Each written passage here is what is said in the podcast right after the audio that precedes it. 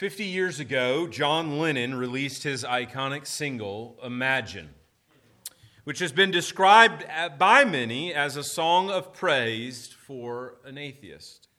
In the song, Lennon paints a portrait of the world without war, poverty, sickness, or disease, and where unity and peace reign.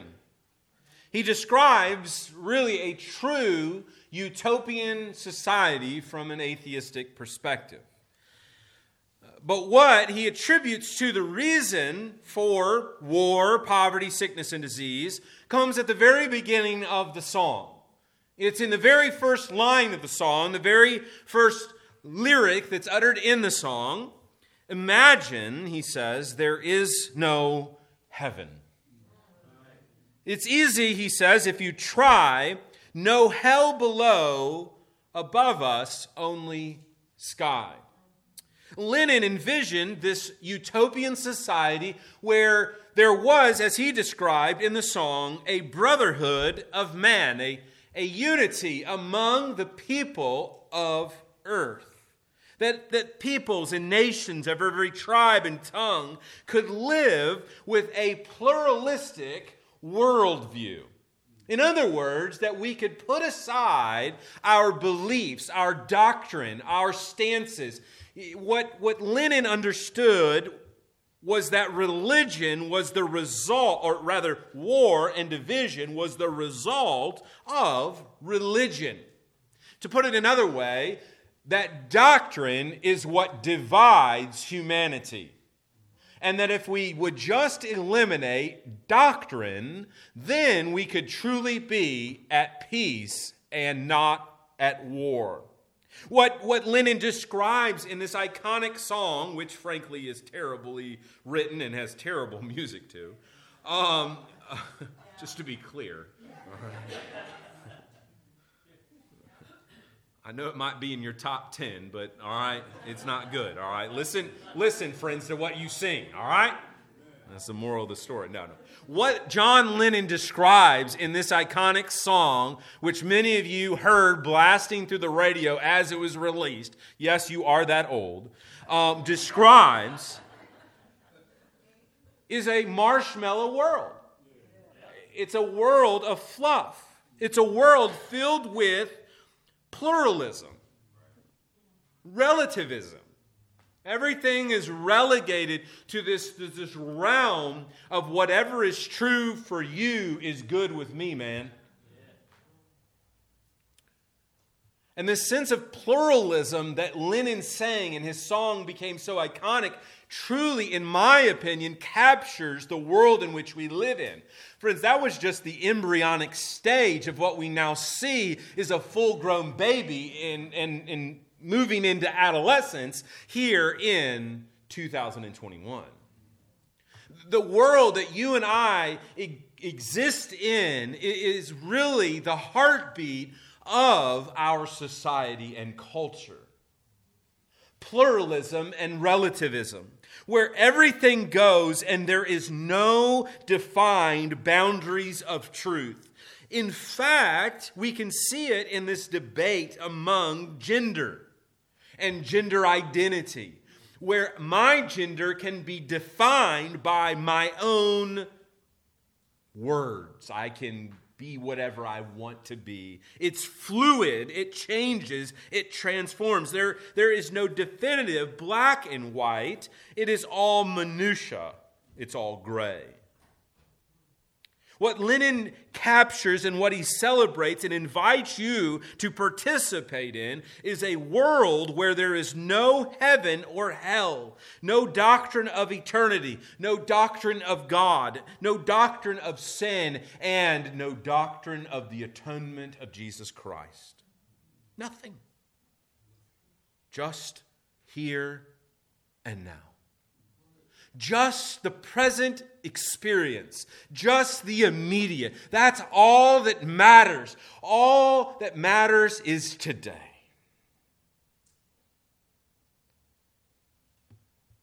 Friends, while lyrically and melodically Imagine is an awful song, in my opinion, it frankly is very depressing.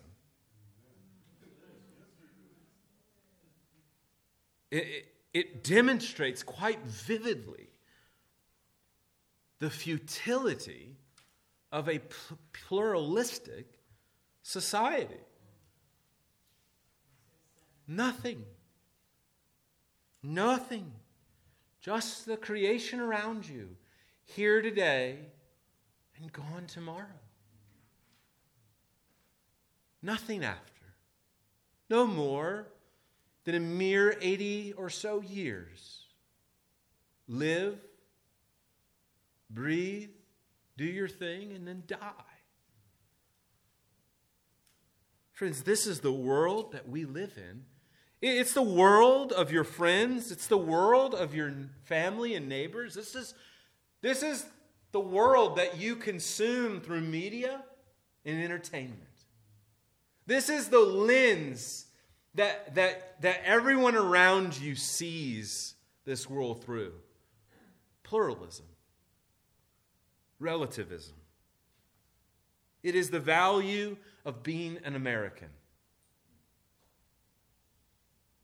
where we can all just agree to disagree, and there's no defined truth any longer.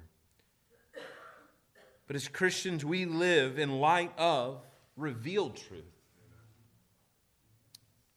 We live in light of doctrinal orthodoxy, of dogmatic statements. Even this morning, when you sang, you made some pretty provocative truth claims. You sang to a God. you believe there's a God. You believe that He's king, and that means you ain't king.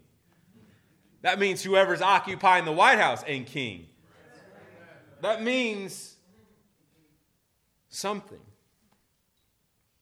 The fact that you gathered here this morning and not online, you declared something about what church is and what church ain't.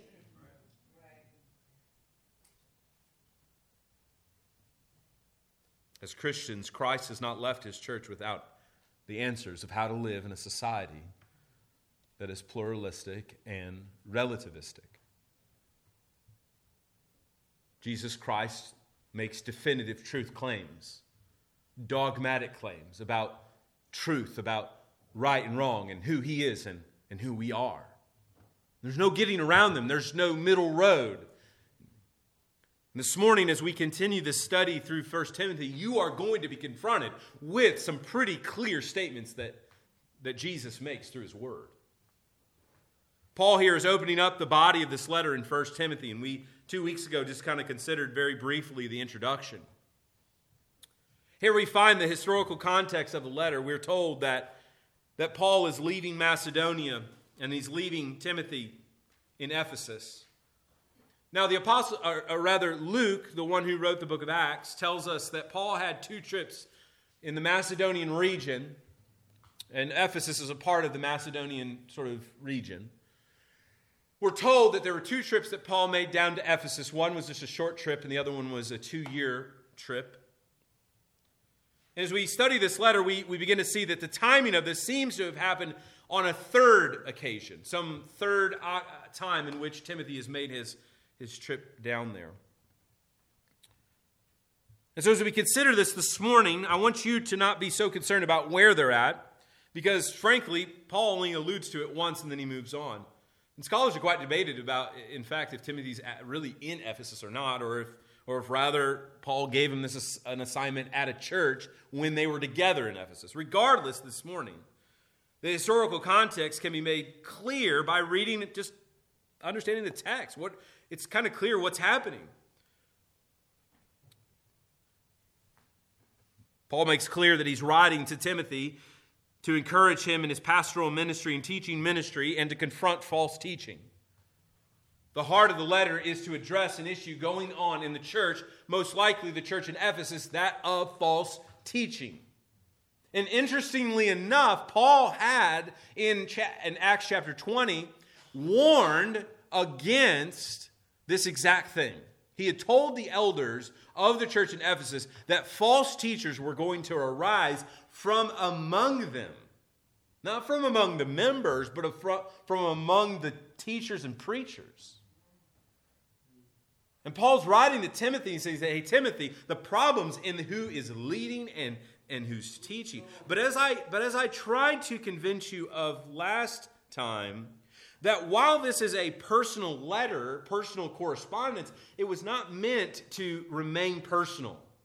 This is why the church historically has seen this as divine truth, because it's in your Bible. We believe that this is God's word, not merely to Timothy, who is in a grave somewhere in the Middle East, but to the church of the living God. And it's to us this morning. And so it comes to us as authoritative. This, this message, this truth is for us this morning. And do not misunderstand that it's not merely to pastors. It's not just to the leaders of the church, though, though it is. It's first and foremost, I believe, to the congregation. This is what you should see in your leader. This is the kind of pastor you should be celebrating and desiring. This is the kind of behavior that you should be embracing. When, when Paul says to Timothy, I encourage men everywhere to lift holy hands, right? This wasn't a suggestion like, hey, I think, you know, the men in the church should be praying. No, rather, this is an exhortation. And so, while elders and pastors have a particular role in guarding the truth, brothers and sisters, as Pastor Rod did so helpfully last week in that conversation about parents and children, just because it doesn't have immediate application, first level application, does not mean you can tune it out. You know, that's why I think the title pastoral epistles can be unhelpful. Uh, so, First Timothy, Second Timothy, and Titus are considered the pastoral epistles. And so you might be like, well, I'm not a pastor, so I don't need to read those. I don't want to be a pastor, right? Not at all. These are meant for you this morning. And so, with that in your mind, and in light of that, um, I pray that you hear these words as, as written to you as your responsibility this morning. 1 Timothy chapter 1, beginning in verse 3. I invite you to have your Bibles open there and, and follow along as we look at this text this morning. Again, this is the Apostle Paul speaking and writing to Timothy. He says, As I urged you, young Timothy, when I was going to Macedonia, remain at Ephesus so that you may charge certain persons not to teach any different doctrine, nor to devote themselves to myths and endless genealogies which promote speculations rather than the stewardship from God that is by faith. The aim of our charge is love that issues from a pure heart and a good conscience and a sincere faith. Certain persons, by swerving from these, have wandered away into vain discussions, desiring to be teachers of the law without understanding either what they are saying or the things about which they make confident assertions. So, this week I want us to, to, think about these verses. Next week we'll get into the weeds, if you will, a bit about the law and how, as Christians, we read and understand the Old Testament law, which, in my personal opinion, has fallen on hard times among evangelical Christians. We, we, seem the, we see the law as some, something uh, in the past and not for us today. But before we get to that, we want us to think about these, these verses. Well, what is Paul's main idea? What is his point?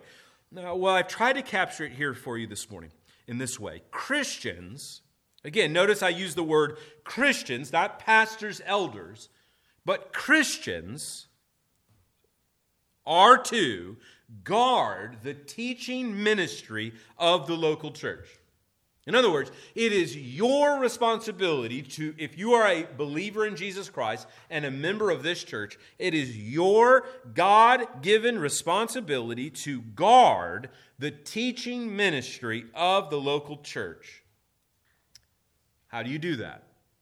By remaining committed to biblical, gospel centered preaching and teaching that aims at love. Let me say that again. That we are to guard the teaching ministry of this church by remaining committed to biblical, Christ centered, or gospel centered preaching and teaching that aims at love. So if our preaching is not aiming at love, it's not motivated by love, it does not have the goal of love in mind, that it is not Christ centered. It's not gospel centered. If our preaching and teaching is not based upon the gospel of the Lord Jesus Christ, if it's not biblical, in other words, if we're not teaching expositionally, then we are not teaching faithfully. And lastly, we see here that we are to guard the teaching ministry. In other words, it is both defensive and offensive. We are offensively um, dealing with false teaching through faithful preaching and teaching, but we are also guarding by correcting, by calling out. In other words, um, you and I have a responsibility to guard the truth. And so, we have three points this morning I want us to consider. What are Christians to do when confronted with false teaching in the local church? What are we to do? Number one, deal with it. deal with it. Baptists are good at pointing out problems, they're terrible about dealing with them. And that's probably true of most church folks. We know where the problems are.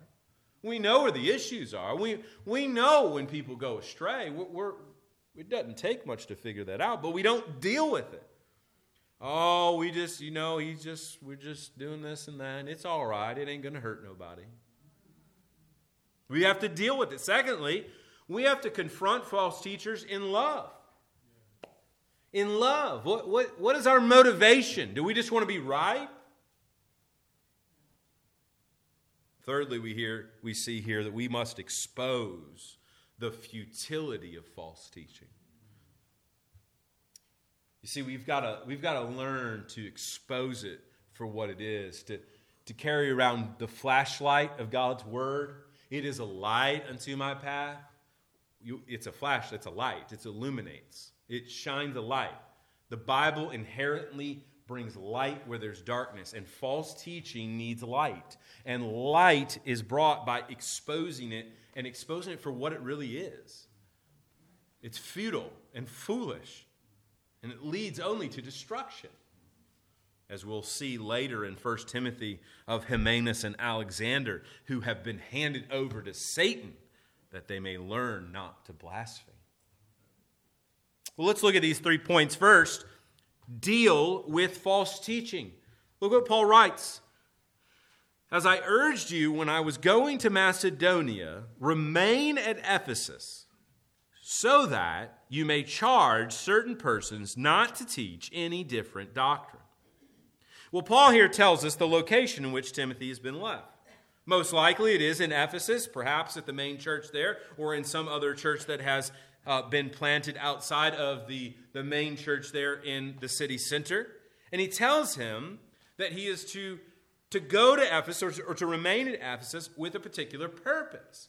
Uh, in other words, Timothy isn't just to be just a church member down there in Ephesus. He isn't just to be a you know nursery worker or Sunday school teacher, but that he is to be a preacher and teacher, similar to the, his instructions to Titus. He told Titus, "Hey Titus, I'm sending you down to Crete to clean things up. Things are all disordered. Things are a big mess down there, and I'm sending you down there to get things straightened out and to appoint elders in every town as I directed you. Well, where Titus was to put leadership ministry in order, here Timothy is instructed to put the teaching ministry of the church in order. You see the difference? You see, Titus was to, to, to help organize the polity or the governance of the church. Here, Timothy is to put in order the teaching ministry of the church. you might say, well, Pastor, how does that fit with 1 Timothy 3?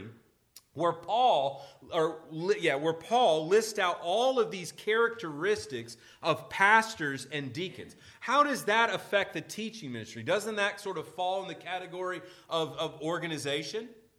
No. You see, because what Paul is going to argue throughout this letter is that right living leads to right doctrine.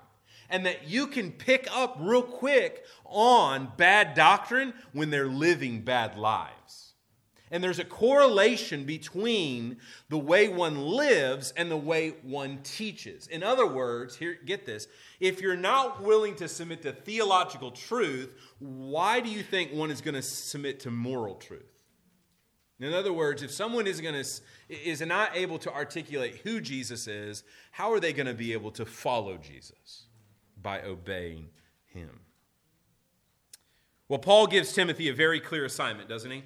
Look with here in verse 3 again. He says, So that, it's a purpose statement, so that, Timothy, you may charge certain persons not to teach any different doctrines. The language that Paul uses here is that of purpose. There was a particular aim in mind. Timothy had a responsibility to correct the teaching of the church through gospel preaching. Just as we heard there in that scripture reading in 2 Timothy chapter 4, I charge you in the presence of God and of these many witnesses. What? To preach the word. How do you deal with false teaching? Preach the word. Paul goes on to say, I charge you. I give you this responsibility that you may charge certain persons not to teach any different doctrine.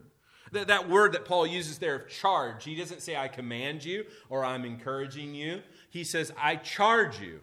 It's military language, like a general to his lieutenant. I am telling you, this is what you need to go do. The language that Paul uses emphasizes the importance of his responsibility. He was to have a singular focus in the word ministry of the church in Ephesus. He was not to put this on the back burner, get to it if he had time, to devote himself to the latest marketing schemes of, of reaching the neighborhood or the, the latest music, church growth. Uh, schematics, whatever it was to be. No, he was to commit himself to faithful biblical teaching and to do so by correcting theological error. But what was these false teachers teaching? Well, unhelpfully, Paul doesn't really get into the, the finer details. Uh, notice what he says. He says, I want you to stay there in Ephesus, and I want you to make sure that these teachers do not teach any different doctrine. In other words, he wants to correct their theology. Now, sometimes Paul will tell him to tell them to stop teaching, but here it seems that he wants them to, to, to turn back into the truth. He wants them to, to correct that which they've gone astray in. He goes on in verse 4 nor to devote themselves, again, it's notice the intentionality. They were devoted to something other than the gospel, other than truth. Devote themselves to what? Well, it seems the nature of their false teaching and their false doctrine laid at the feet of these two words, myths and endless, what he describes as endless genealogies. Well, there was two things that Jew, just to kind of tip, tip the hand a little bit of Paul here. It seems to be this was a Jewish problem. All right, so, so while in Ephesus they were dealing with Greco Roman culture, right? The sort of poly. Um, theism of the day, the, the many gods of the day. That, that doesn't seem to be the heart of the issue. No, rather, the heart of the issue seems to be Jewish false teaching of some sort. And it's centered around myths and endless genealogies. And there was a number of historical examples of those for which we don't really need to get into the weeds on. But, but regardless, it seems to be that they were taking some truth and seeking to kind of pull the curtain back, if you, if you will, and find the, the deeper meaning there. You, ever, you ever been around someone like that? Well, you know, if you take all these words in the Bible and you begin to count them out and it begins to prophesy about certain historical events that have already happened, right? Um, or I think this means this particular, right? They, they, they've kind of begin to you know and I've, I've said it kind of quipped a little bit and jokingly if you if you if you need a map uh, or a, a, some sort of visual presentation to help teach a theological point um, you lost me all right uh, what i'm talking about is called the perspicuity of Scripture. So you can write that down, perspicuity, and you can you learned a new word today in school. Um, perspicuity simply means that the Bible is clear. All right? And we talked about this a couple weeks ago. The Bible is clear. There's no hidden meanings. There's no, you know, code to decipher. So Dan Brown, a number of years ago, came out with uh, sort of a pop culture level of, uh, of trying to uh, uh conspiracy theory code cracking of the Bible.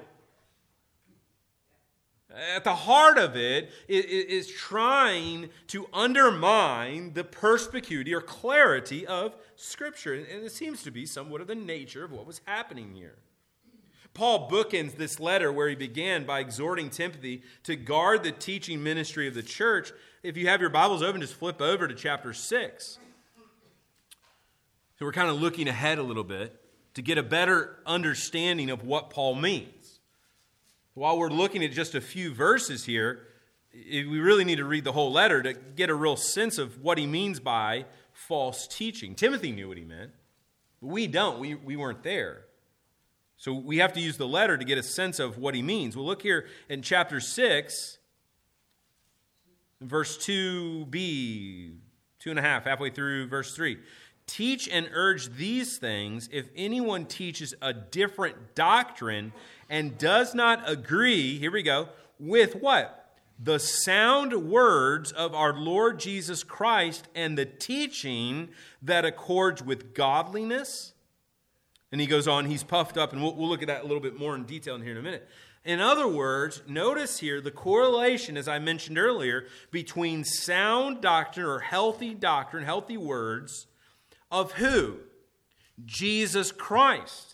And the teaching that accords with what? Godliness. In other words, at the heart of these false teachers was a breakdown of morality and theology. They had both bad living, they weren't godly, and bad teaching. And Paul says to Timothy, listen, if anybody goes astray on these two things, you can know for sure that they are teaching a different doctrine. In other words, let me give you some contemporary examples.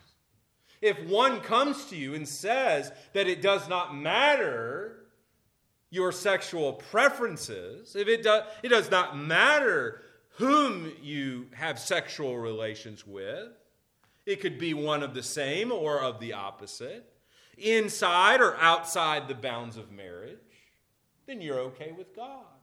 You can be a Christian. This would be in the matter, the category of morality.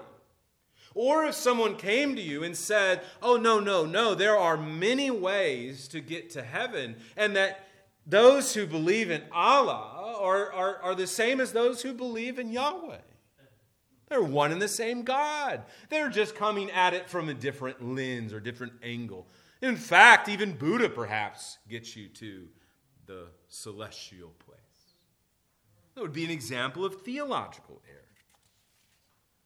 Well, Paul goes on and makes clear the reason why Timothy must deal with this false teaching. That this isn't something simply to brush under the rug, just to ignore, to get to when he has time, but rather to deal with. Why must we deal with false teaching? Well, look what Paul says is the reason. He goes on, verse 4 nor to devote themselves to myths and endless genealogies, comma, which and here he goes into the reason, which promote speculations rather than stewardship from God that is by faith. In other words, the reason why we must deal with false teaching is that it leads to and promotes confusion rather than faith. That's what it does. It undermines faith in people. And perhaps you've been there, right? You've been a part of a church that, that has held the keys, if you will, so tightly that you feel as if you don't know God or the Bible, and you can't know the Bible apart from your pastor telling you what the Bible says. That's a dangerous place to be, friend. And, and here it leads and promotes to confusion rather than faith. Notice here the foolishness of, of their deceptiveness. He says it promotes what? What, what does their false doctrine promote? Speculation. Not clarity, not commitment, right? It doesn't settle issues. It just promotes more and more speculations. It just perpetuates confusion. But see, our God is not a God of confusion. He's not. Again, to round in this idea of perspicuity, friend, our God is a God of clarity. He doesn't mince words. Now, are there passages of Scripture that are more difficult than others? Yes. Even Peter himself, the Apostle Peter, says, Man, you ever read some of Paul's stuff? That dude's pretty hard to read sometimes. Can I get an amen? Right? And and that's true. It is. There are some more difficult passages. But but here's the thing. Everything you need to know about God, about your sin, and about Jesus coming to die, uh, uh about your need to repent and believe, uh, about what the church is and what we are to do and believe and behave as Christians, those passages are very clear. There's no confusion, there's no debate. In fact, there's another word I want you to, to kind of embrace, and it's the word orthodoxy. Orthodoxy versus heterodoxy. Orthodox means it's what we have always believed, it's the standard. What we believe today is what the church has believed about the Bible and its revelation since the beginning. The doctrines that we hold are old doctrines, they're not new doctrines.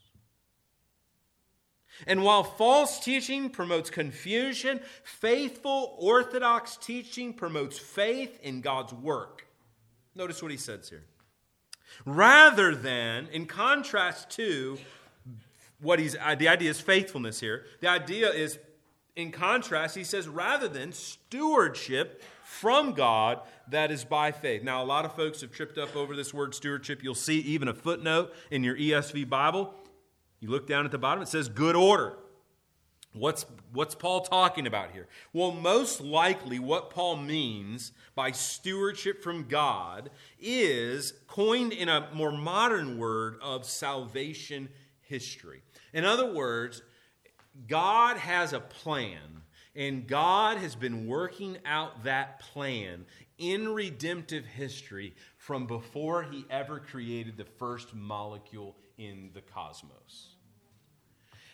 And there is an order to the plan, and God is sovereignly unfolding that plan and purpose. And you're a part of that plan. God's saving you and calling you to Himself. You, you're a part of that plan. Jesus coming to die is a part of that plan. And what Paul is essentially saying is that false doctrine undermines the gospel of the Lord Jesus Christ. It unsettles God's unfolding redemptive plan that he is unfolding for his glory. So he's contrasting the disorder of false teaching with the ordered doctrine of the Lord Jesus Christ. And this is the point I want you to get. Doctrine is to be ordered. Every word in a doctrinal statement is there for a historic reason. Every word in the Apostles' Creed, when we read together, that creed from almost 1800 years ago, when you utter that, and your every word has a particular meaning and purpose. Every one from the, the council at Nicaea in 325 when the, when the elders and bishops got together and, and put that together, or in 381 in Constantinople when they began to forge out these historic documents of faith. Or in 1833, when the New Hampshire Confession of Faith was drafted, by which the Baptist faith and message is based, all of these historic creeds and confessions point back to the same theological truths that Christians have believed since Jesus walked this earth. And that's the point. Paul here is exhorting Timothy, and he'll do so later, to have nothing to do with irreverent, silly myths, but rather train yourself in godliness. There will be a temptation that, to go down the rabbit holes of these false teachers. And friends, if you've been in church long, you'll know there's a lot of theological rabbit holes. And one of the, the tenors that, that I, and, and I know Pastor Rod, this is his heart too, we try to set this tenor, but we ain't going down no rabbit holes. Alistair Begg says it more clearly than anyone I know. He says the main things are the plain things, and that the plain things are the main things. And I know Begg isn't really get he didn't come up with that on his own. He's relying on someone else, but but we'll give him credit this morning. Um, the main things are the plain things. And the plain things are the main things, brothers and sisters. In other words, we want to know what's orthodox, what are we being dogmatic about, and what are we not. Other scholars have called this theological triage. We, we need to understand there are different levels of theology for which we need to be dogmatic about and where we need to be charitable. The doctrine of God, we're not very charitable with, all right? Christians historically have a belief about who God is, that He is the triune God revealing Himself in three persons Father, Son, and Spirit. The Bible is very clear about man, and doctrinal statements by Christians for the last 2,000 years have been very clear that man is depraved, unable to repent and believe in Jesus apart from the, the new birth. That we are born in sin and rebelling against God. And if, and if Jesus Christ does not come to save us, we will die in our trespasses and sin, and we will live eternity apart from God in a place called hell. But you see, what I've experienced, and perhaps you've experienced in your, in your Christian experience, is there are certain things that po- folks have elevated to that top tier that really should belong down at the bottom. Things like, and I'll pick on our end times lovers out here, positions on the rapture of the church. You might think, well, that, that right there is the line in the sand. If you don't believe in a literal secret rapture of the church, well, you are outside. You are that's heterodoxy. That's that's false teaching. Well, friend, you're going to be real grumpy when you get to heaven and find. Hear me now. 1800 years worth of Christians who never once believed in any secret rapture of the church. All right?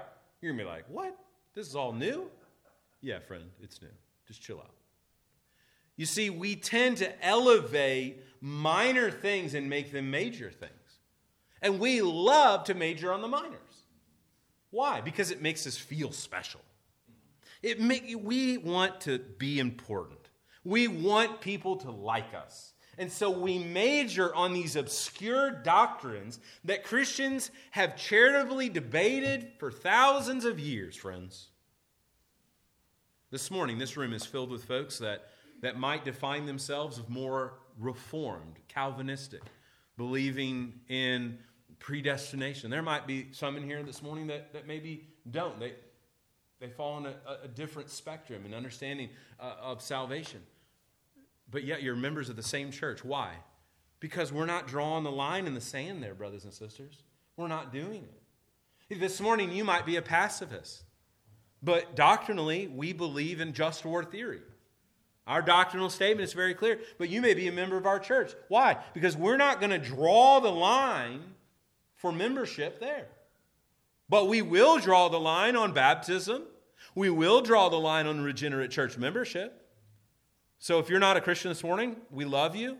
We want you to come to know Jesus, but you can't be a member of our church. If you're living in unrepentant sin, you can't be a member of our church. Why? Because we, we don't want to we don't we hate you? No because we love you. And that gets to our third our second point this morning. You see, we must take doctrinal error seriously because the stakes are st- so high. We, we can't turn a blind eye to it. But when we deal with false teaching, we must do it in love. Look what he says here. I love this. I, I, I mean, I love it because he, Paul knew Christians, I guess. Think you got it. It's all good. You'll get it this afternoon if you didn't get it. The aim of our charge is love. that issues from a pure heart, a good conscience, and a sincere faith. Paul makes very clear that the motivation and goal of biblical teaching and preaching must be love. Must be love. Look what he says. The aim, the goal, the word there that he uses is goal. Telos. The goal. What, what he hopes to arrive at in the teaching ministry there in Ephesus. He says, Timothy, your aim in the exhortation to correct false teaching and to preach faithfully must be love. Not worldly love, but biblical love. And Jesus doesn't leave you to your own imagination on what love is. Love is a bloody cross. Love is washing the feet of a traitor. Love is patiently restoring Peter when he betrays you three times. Love is forgiving a brother when he sins against you 72 times. Love endures all things, hopes all things. It's love. And it's hard. Our motivation in preaching and teaching, whether it be from the pulpit, in Sunday school, in small group, in 101 conversations, must be love. The motivation in correcting theological error among the members of this church must be love. We cannot respond to false teaching with threats, but with love. We've got to check our hearts at the door. This is non negotiable. And so many preaching ministries in the name of biblical fidelity, they call themselves discernment ministries, lack love, brothers and sisters.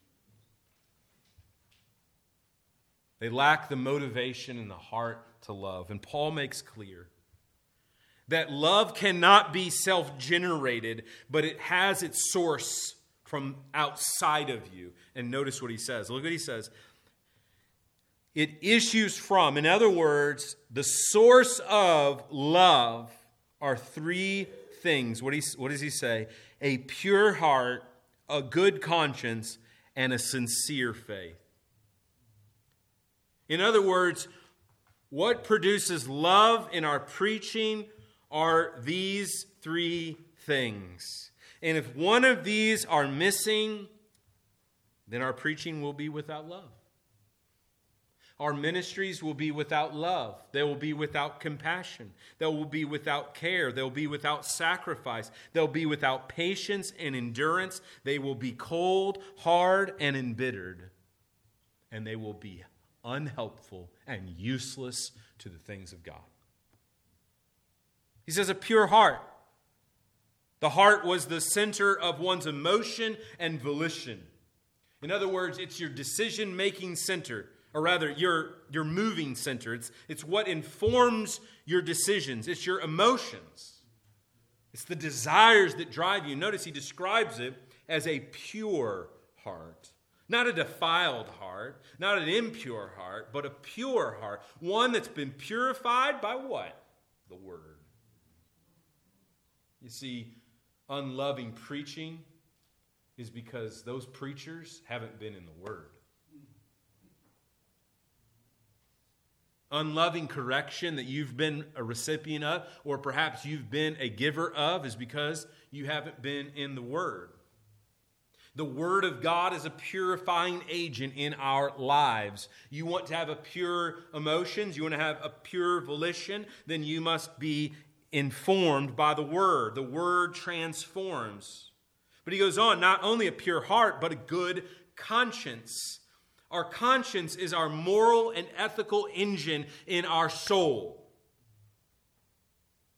It's what tells you that stealing is wrong that murder is wrong, that lying is wrong. But you see, here's what happens to our consciences every time we sin, every time we go against God's will and purpose in our life, our conscience gets a little weaker and numb. And the word is normal. Here's what happens when you rub up in this world with the things of this world, your conscience begins to be normalized, equalized to this world. You begin to accept the things of this world. You begin to see normal things that are abnormal. You, may, you begin to identify with things in this culture which are countercultural to the things of Jesus. And Jesus here, or Paul here, uh, describes it as a good conscience. You see, every one of us have a seared conscience, a bad conscience. But our conscience is being transformed, we are told in Scripture, by the Spirit through the Word. Even this morning, the Spirit, outside of my power, for His glory, is transforming your conscience this morning under the preaching of God's word, this is one of the means of grace that God gives to informing your conscience. I'm telling you, right and wrong, the Spirit cleans our consciences. And every time we fall in sin, our consciences are, are, are, are off centered. So, Paul is saying that the reason why we might lack love in our preaching and teaching ministries is because we have bad consciences. In fact, let me say this. You want to know why a lot of preachers don't confront darkness? It's because they live in darkness. You want to know why you are ashamed to call your friends and family to faith in Jesus? Because you don't live by faith in Jesus. And you know it, and you've just convinced everyone around you that you do. You see, good consciences, consciences that have been informed by the Spirit through the Word, are able to boldly speak into theological error. But if you yourself are living in ungodliness, in sin, you will never call sin out. You will never call out theological error. Neither will I. Can you see why Paul would say in 1 Timothy chapter 3 that an overseer must be above reproach? Because you see, if he's not above reproach, his conscience is seared and he's no stinking good to anybody, not even himself. Because he won't call out theological error. Finally, he says sincere faith. It is a posture of one's hopes that rests solely on the gospel of the Lord Jesus Christ. If you aren't sincere in your faith, then you're not going to call anybody else to sincerity. Let's be honest. If you're not convicted and convinced that the Bible is the inerrant, infallible Word of God, you don't care when someone claims the name of Jesus and says, well, the Bible, you can just kind of do with it what you want. No, it's the Word of God. This is our foundation. This is what we're teaching from this morning. I don't, I don't have some Southern Baptist book up here. I don't have some other Christian book. I don't even have the Apostles' Creed up here. What I have is the undefiled, inerrant Word of God given to us from Jesus through the apostles. This is what we got. That's it. And that's all you have this morning. Friend, I wonder this morning, and, and, and I'm, I'm taking this from Philip Ryken, he, he asked this question. I ask it to you this morning. Do you practice the doctrine of love as much as you love doctrine? And I love doctrine. I love theological doctrine. I love reading theological books that are a thousand pages long. I love that stuff.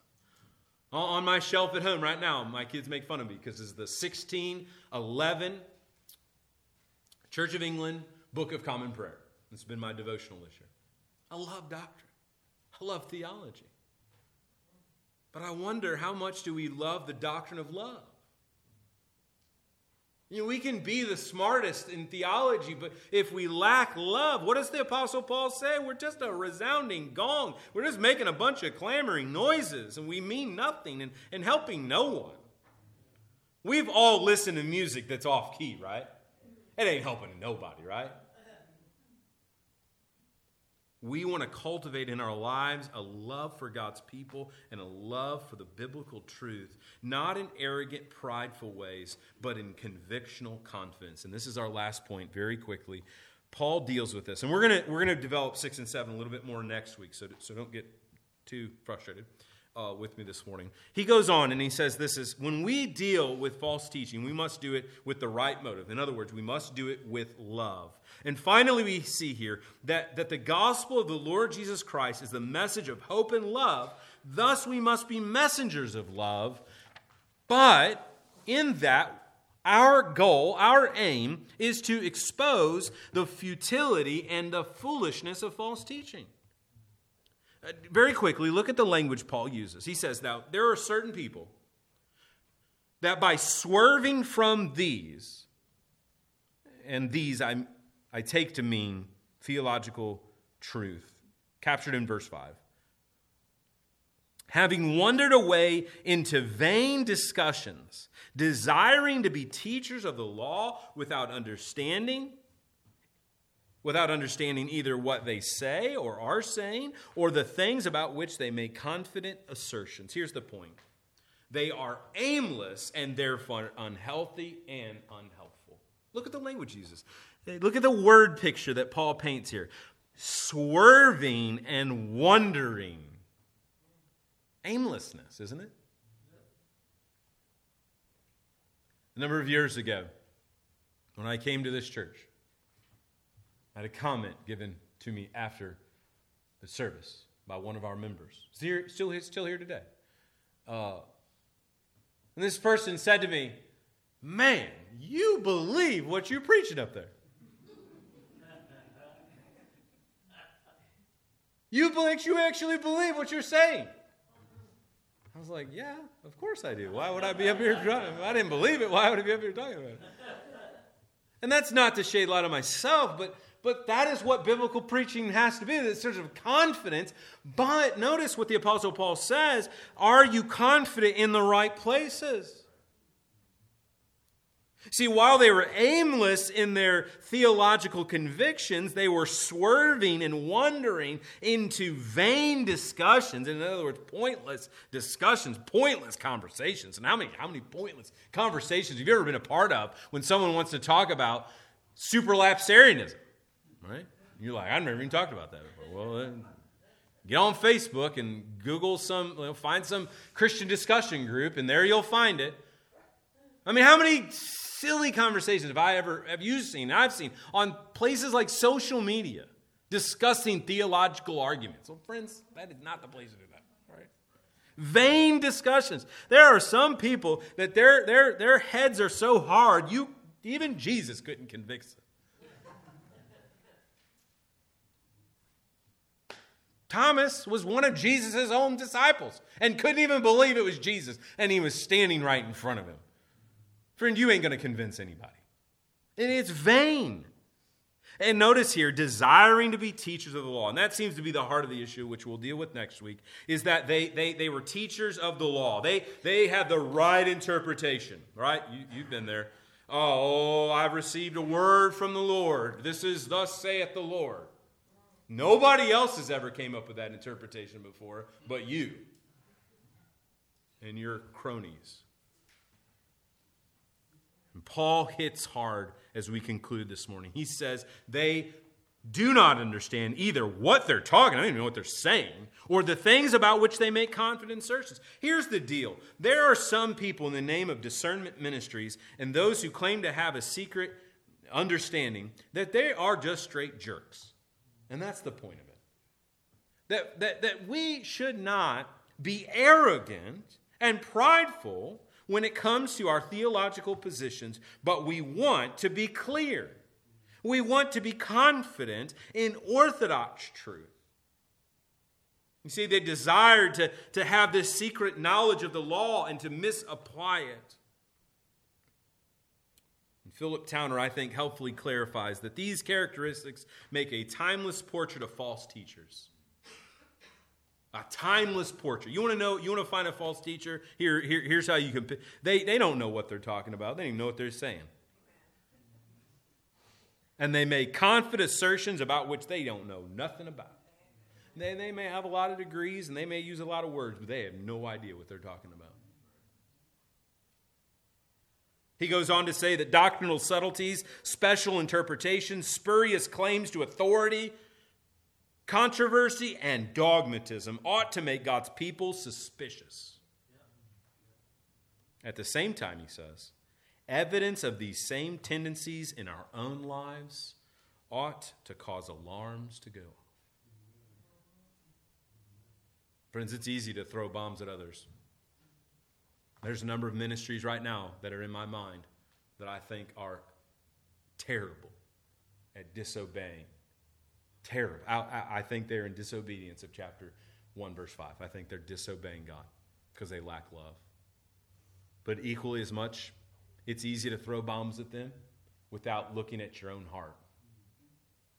And to, and to say, you know, where am I being controversial? Where, where am I drifting into some online blog that's got me down some rabbit trail about some obscure theology? Friends, if you, you want to remain committed to the truth, just be in your word. Study aids are helpful and, and they have a right place. But remember that word, perspicuity. It's clear. Here, here, here's what I want to leave you with, brother or sister.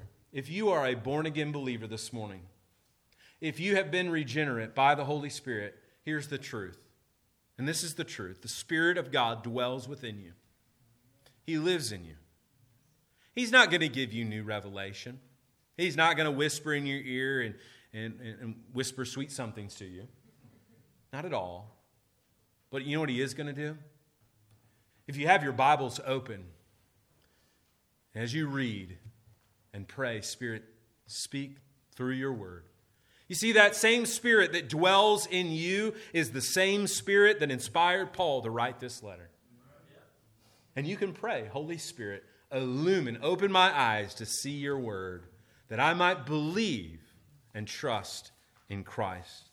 Brothers and sisters, we must guard the teaching of this church by remaining committed to gospel centered preaching. That's what we must do. You and I will be held responsible before Jesus on the day of judgment for how we stewarded this responsibility. End of the story.